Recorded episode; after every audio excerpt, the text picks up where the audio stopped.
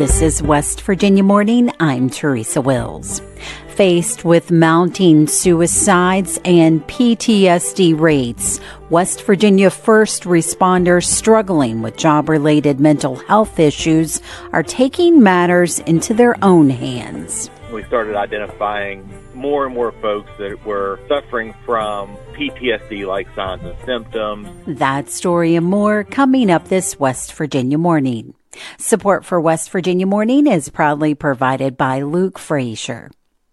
Governor Jim Justice says any state employee who was derelict or purposeful in withholding evidence in a corrections lawsuit should be terminated or jailed.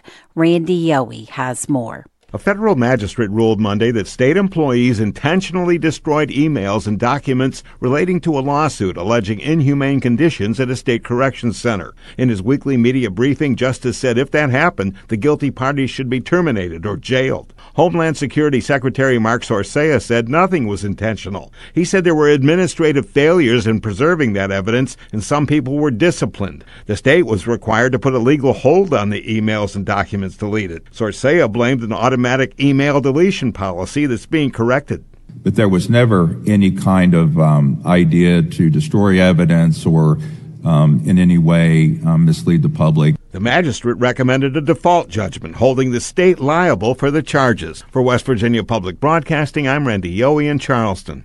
One man is dead and another man is missing after a coal tipple collapse Tuesday night in Martin County, Kentucky, on the border with West Virginia.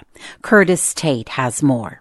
Kentucky Governor Andy Beshear announced the worker's death on social media on Wednesday morning. Beshear signed a declaration of emergency in Martin County, and rescue teams were working to locate the missing worker. The 11-story building at the Martin County Mine Prep Plant collapsed around 6:30 p.m. Tuesday, according to a statement from Kentucky Emergency Management. The workers became trapped under tons of steel and concrete. Local officials said the prep plant had been idle and the workers were salvaging it. State officials said rescue workers and emergency responders were being deployed from Louisville, Lexington, Northern Kentucky, and the Kentucky National Guard. For West Virginia Public Broadcasting, I'm Curtis Tate in Charleston. A school in the Eastern Panhandle is the newest recipient of a therapy dog through the Communities in Schools Friends with Paws program. Liz McCormick has more. Berkeley Springs High School in Morgan County received its very own therapy dog this week named Sky. First Lady Kathy Justice made the announcement in a press release Wednesday. Sky is the 17th therapy dog to be placed in West Virginia's public schools. The program began in April 2022 with the first placement at Welch Elementary. The therapy dog program, according to the governor's office, was launched as a way to alleviate some of the social emotional effects of poverty, addiction, and other at-risk situations situations in the state's communities and schools counties. 53 of the state's 55 counties are part of CIS. Therapy dogs, according to the National Institutes of Health, provide a benefit in the classroom by increasing a positive mood and providing anti stress effects on the body. For West Virginia Public Broadcasting, I'm Liz McCormick in Shepherdstown. A company owned by the family of Governor Jim Justice has been sued over workers' compensation. Curtis Tate has more. LM Insurance, a subsidiary of Liberty Mutual, says Bluestone Resources and affiliated Justice companies owe $1.75 million in premium payments. The complaint, filed in U.S. District Court for the Western District of Virginia, says Bluestone filed an application in 2020 for a workers' compensation insurance policy for its operations in Virginia and West Virginia.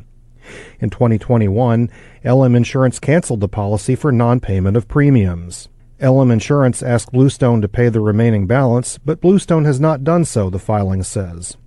Neither Justice nor any of his family members are named in the suit. Bluestone is based in Roanoke, Virginia. For West Virginia Public Broadcasting, I'm Curtis Tate in Charleston. On Wednesday morning, a Nitro Elementary School teacher received a $25,000 Milken Educator Award. Emily Rice has more. In the surprise of a lifetime, Jana Hamrick, a fifth grade teacher at Rock Branch Elementary School in Nitro, West Virginia, received a Milken Educator Award, often called the Oscar of Teaching. Hamrick was completely unaware of her candidacy for the award. Cheers erupted from the students and faculty filling the cafeteria as Hamrick's name was announced by Governor Jim Justice. The Milken family makes this really a big secret. And you know that teachers can't apply. Where is Jana Hamrick? Hamrick has been teaching in Putnam County for 12 years. She said she puts her heart and soul into teaching.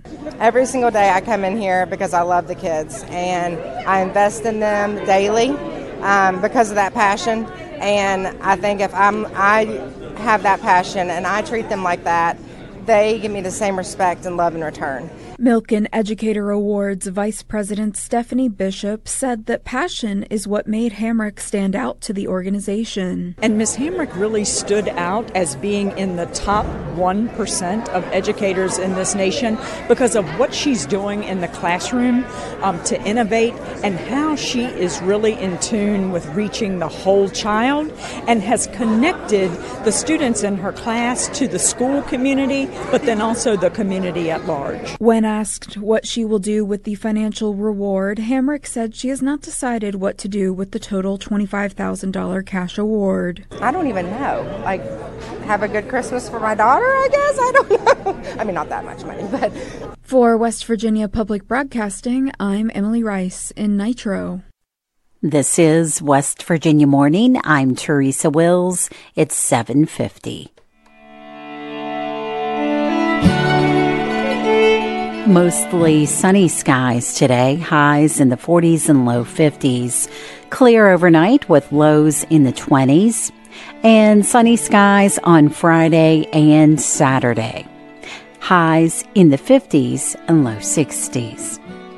Support for WVPB is provided by Appalachian Power committed to our customers, communities, and state through corporate philanthropy, volunteerism, customer service, and economic development.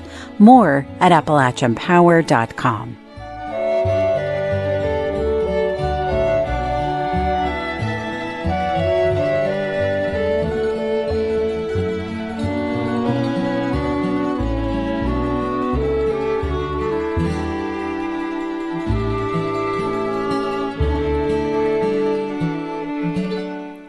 faced with mounting suicides and PTSD rates. West Virginia first responders struggling with job related mental health issues are taking matters into their own hands. Randy Yohe spoke with Dylan Oliveto, the founder of SCARS Support Services. SCARS stands for Shared Compassion and Resource Services, an organization to help first responders in times of personal crisis. Dylan, tell me what the philosophy and impetus is behind SCARS. Mental health among first responder and frontline workers has come to the forefront in the last couple of years, especially since the, the COVID pan- pandemic. So, with that becoming front and center, um, we started identifying more and more folks that were suffering from PTSD like signs and symptoms, having some um, mental health uh, problems that that went on undiagnosed for, for years. We wanted to find a way to help our, our fellow first responders. And until you've experienced that, you really don't realize you need it. Do first responders around West Virginia get to take a breath between calls, especially between traumatic calls, or is it right off to the next one? Yeah, I can remember at a very young age, um, you know, in the Morgantown area, we had several fatal accidents over the span of maybe 30 days. I think out of that 30 day span, you know, I worked 15 or 16 fatal accidents. So we get just a, a build up and you know, when when many of us started, there was no support other than talking about it maybe with your partner. But if it bothered you, it was um, portrayed as a weakness.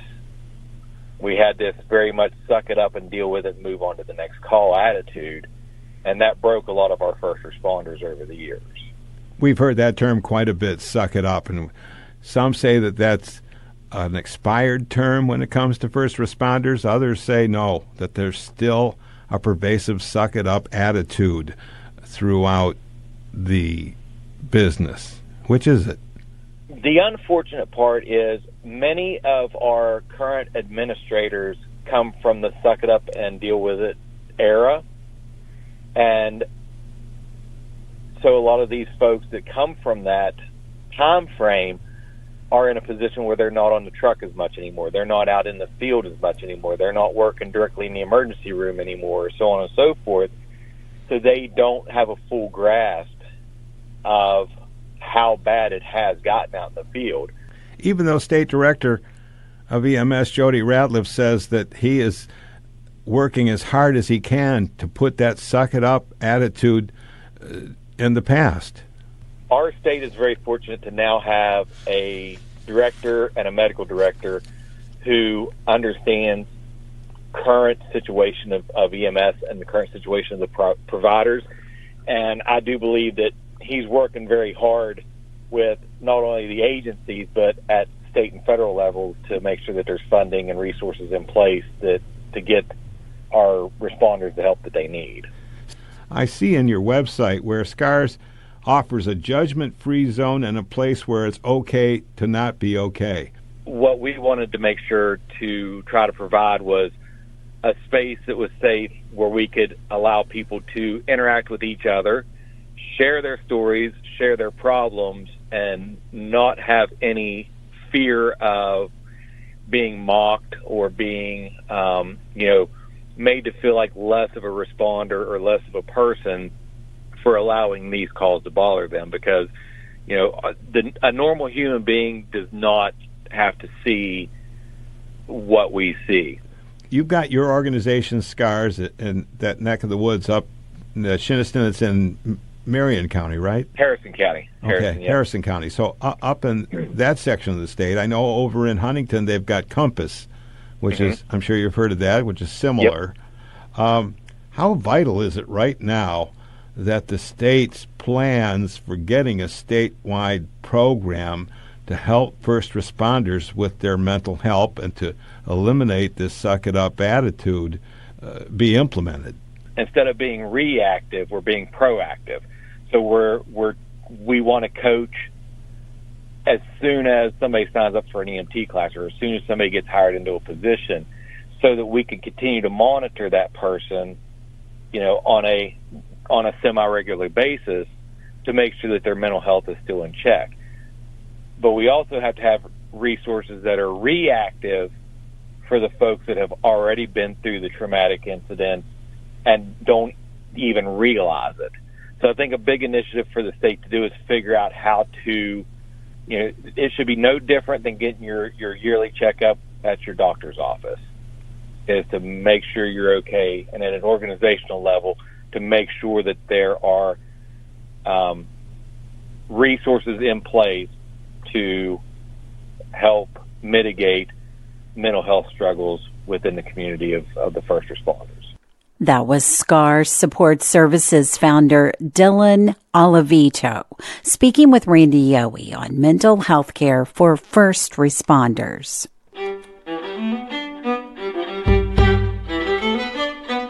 West Virginia Morning is a production of West Virginia Public Broadcasting, which is solely responsible for its content. You can keep up with the latest West Virginia news throughout the day on our website, wvpublic.org. Support for our news bureaus comes from Shepherd University. West Virginia Morning is produced with help from Bill Lynch, Briana Heaney, Caroline McGregor, Chris Schultz, Curtis Tate, Emily Rice, Eric Douglas, Liz McCormick, and Randy Yohe. Eric Douglas is our news director and he produced today's show. I'm your host, Teresa Wills. This is West Virginia Morning.